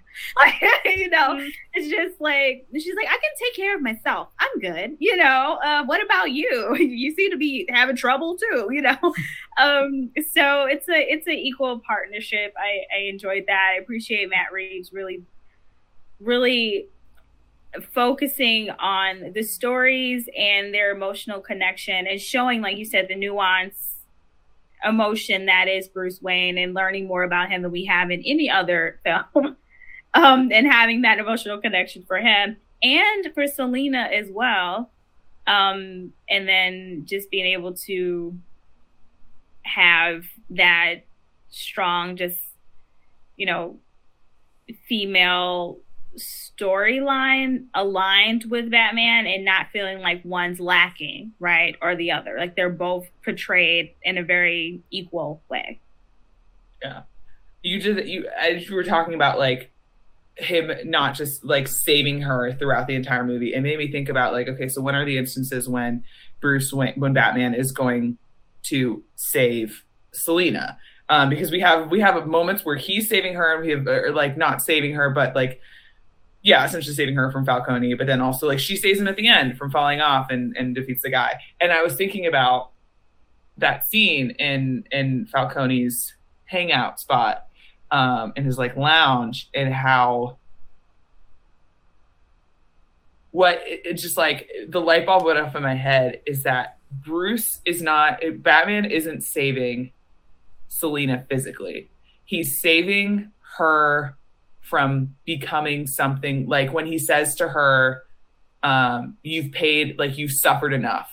He's saving, he's it's he is caring about her emotional and mental well-being. And it's not at all about him like, I'm going to save her because she's hot and she's pretty and I liked looking at her and I think she's sexy and I like making out with her. And so now I have to go save her. It's not that at all. It's like he's completely focused in on her emotional and mental and like her soul well-being. And it's like the fact that he sees her be like he's uh, he's not looking at her for like he's not going after her and chasing her for her body. And i'm like why is that shouldn't be like revolutionary? But he like cares about her mind. Thank you. And, oh my gosh. It's like i made mm-hmm. i made a video on tiktok talking about the shirt the the shirtless scene and how the shirtless scene with Bruce um, when he's like doing his like laying out all of the pieces on the floor, how like we have in Ben Affleck and Christian Bale shirtless scenes, it's completely different and it feels different because with Christian Bale and Ben Affleck, it's like, look at me, I'm pumping iron, I'm like getting muscle, getting like big, and it's like we, we like we don't care, but like with Robert Pattinson, it's like mm-hmm. it's it's one of the few times we see him is Bruce. He's completely stripped down. He's very vulnerable. It's a very emotional scene. We feel like so many like women that I've talked to, myself included, have been like, I just want to go in and just like give him a big hug. Yes. Like, tell him it's gonna be okay. And it's like it's just like coffee. Yeah, exactly. You're like you're like he's showing his like he's showing his emotionality, he's showing this very vulnerable side. And it's like, I don't wanna I'm being invited into like join him in this emotional journey versus the other two it's like I, you were you're like come in and join me and watch me work out you know muscles yeah yeah, yeah. and i'm like i don't care like emotional vulnerability greater than big muscles exactly I, I love I love that. I love everything that you said, and I, I agree with everything that you said. And I will say my last thing is that I feel I I'm I love that it's almost like he said he's protecting her emotionally and he cares about her feelings. He cares about what she's going to do that's that she's acting out on instant, you know, reaction or like in, she's not really thinking about the consequences of her actions. She's just acting cuz she's angry and he's almost like don't be me. Don't no one really cared about me in this way you know, don't do this. You know what I mean? It's just like, oh my gosh, you, you want to just want to hug him, like you said. You just want to give him a big old hug. um, I just want to see it again. y'all, y'all, uh, y'all's discussion brought up two things uh, that it made me remember. Um, and and uh, one one thing that happened in a film, one that's a parallel. So Batman says, "I'm sorry." When do we ever see Batman say, "I'm sorry"? I'm pretty sure I wrote anyone. that down in like one of my notes. It's like he said, "I'm sorry." What? yeah and then the other thing is i i have not really felt the emotion behind punches besides when you know he injects himself with the adrenaline or venom depending on who you ask and he's you know punching the uh the guy because of what he did to selina and you know what it reminded me of is when in the man of steel when zod uh, in uh Superman is dragging Zod through like the cornfield, and he's like, "You think you can threaten my mother?" And it's just like, same, same thing, same energy. Same energy. Yeah, yeah, no, for sure. When when I, I the when he like injects himself and goes to save Selina, and I was like, why is he like so violent? It's like, yes, obviously, like he's injecting himself with this, but then it's also like tying back to the fear. That's the other thing. Like in we we have such a clear motivation for like a clear understanding of what he's afraid of, versus in Christian, Christian Bale, it was just like bats, right?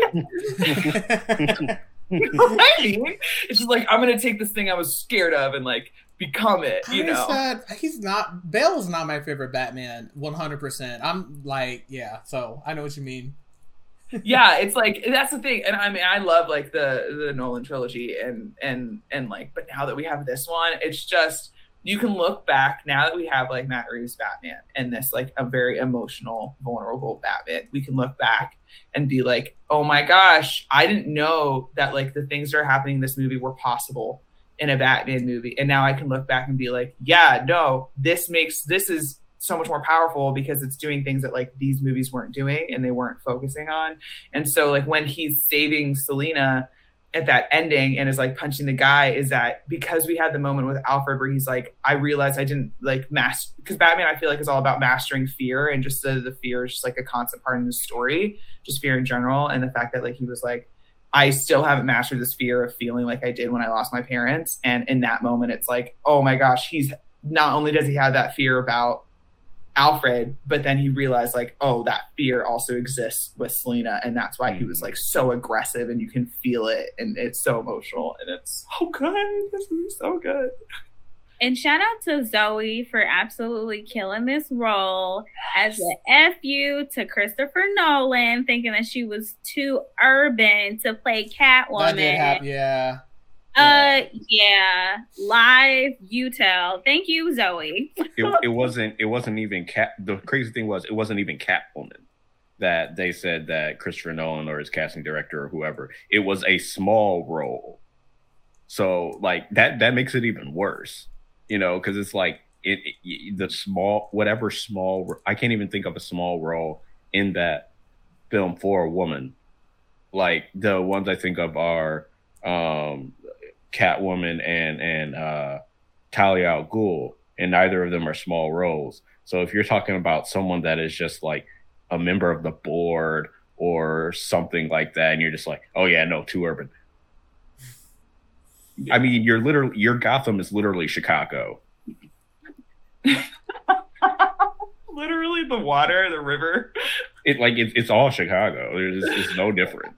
Yeah, and it's like it's it, this movie too is is such it is it is such an example that quantity does not equal quality. We Mhm. have two women in this movie, and it feels like far better representation of women, far leaps and bounds better representation than of women than some movies that have like a ton of of female characters cast. You know, and I'm like again quantity does not equal quality. Matt Reeves understood the assignment to a Mhm. degree that I truly did not think men were able to uh, prior to Joe Wright.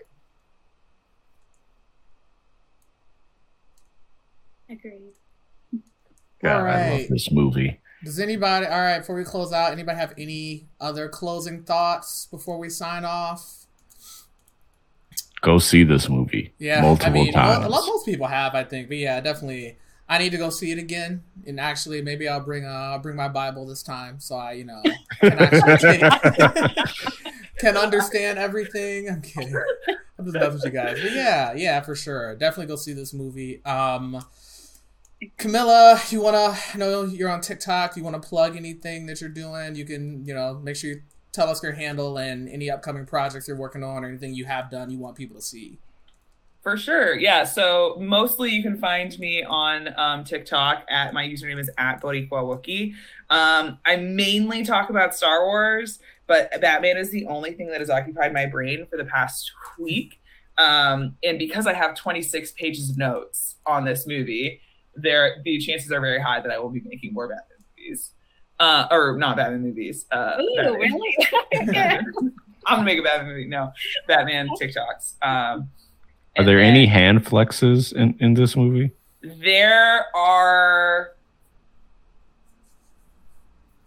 a couple. there are no hand flex, but there are a couple moments that are just like very hand. There's a when he's holding Selina.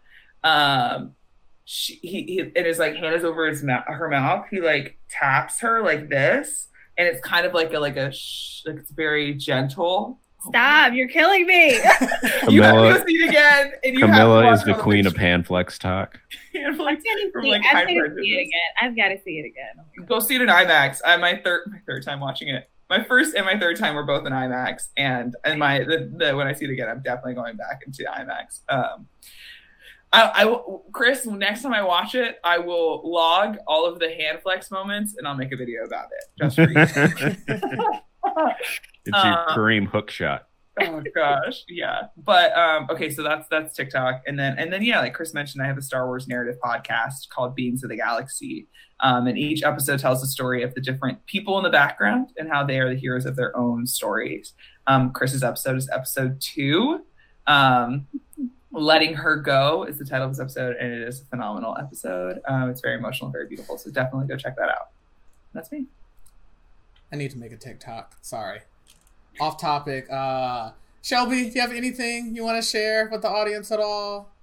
Um, I mean, I'll just share like what I do. Um, Sure. and maybe if you want to check me out. It's not movie related, even though that's like my other passion, obviously.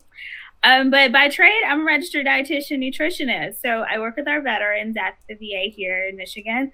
And then outside of that, I have a private practice that I work with JR Counseling in, in uh, Clinton Township, Michigan. So you can check us out at Jessica L jross.com to schedule a session with me if you would like. Social media wise, you can find me on Instagram and Twitter, both Shelby B the RD. And my website, shelbybtherd.com, where I have recipes and blogs written by me covering various nutrition and health subjects.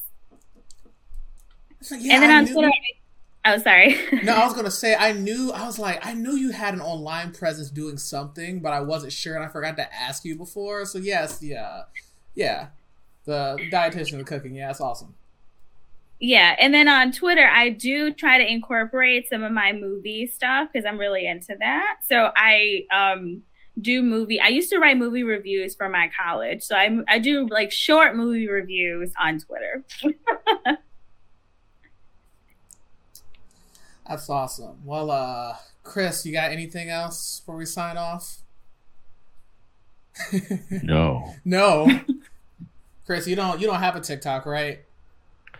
Yeah, that totally doesn't exist. you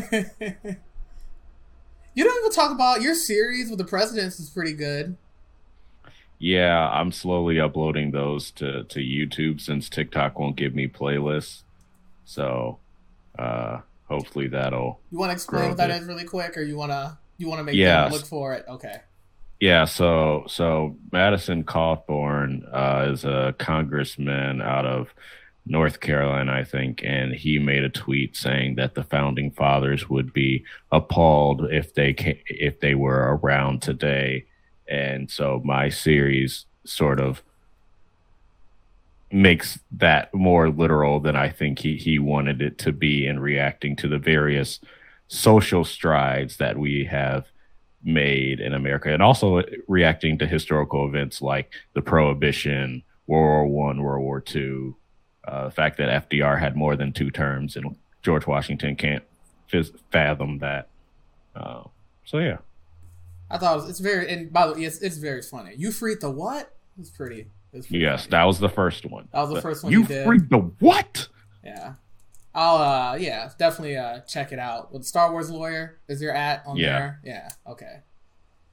All right. Well, until then, uh thank you everyone for listening and you know, we hope to we hope to be back again uh pretty soon. Um so yeah, until then, live long and prosper and thank you to our guests for uh coming on and sharing their knowledge today. Really appreciate it. There are more of us.